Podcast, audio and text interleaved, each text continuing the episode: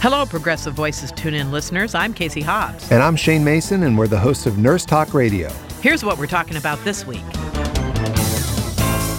First, we wanted to start out with what is Reclaim Chicago? Uh, Reclaim Chicago is a progressive political organization in Chicago uh, that was started by National Nurses United and also the People's Lobby. So now let's talk about the candidates. Rahm Emanuel, for us, really symbolizes a different direction that the city's been headed. Looking at what he's done at the clinic closures, at the regressive taxation and the red light cameras and privatization of the parking meters, really symbolizes for us what happens when corporate America takes over your city. Yeah, so Jen, this is really a civil rights movement that you're trying to push through overall. We started out with a sense of how wrong things were and how we knew that the opinion of people living in the city didn't match what city government was doing.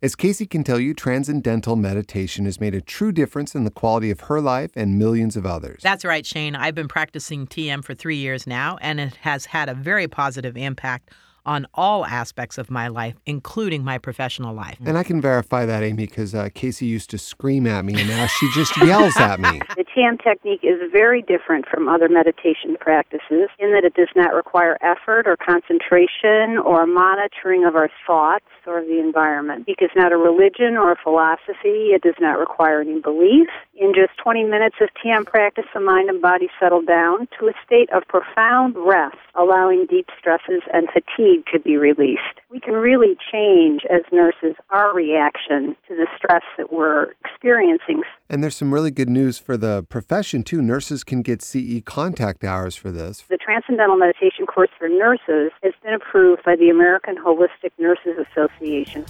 Check out our show at nursetalksite.com and listen every Saturday and Sunday right here on Progressive Voices.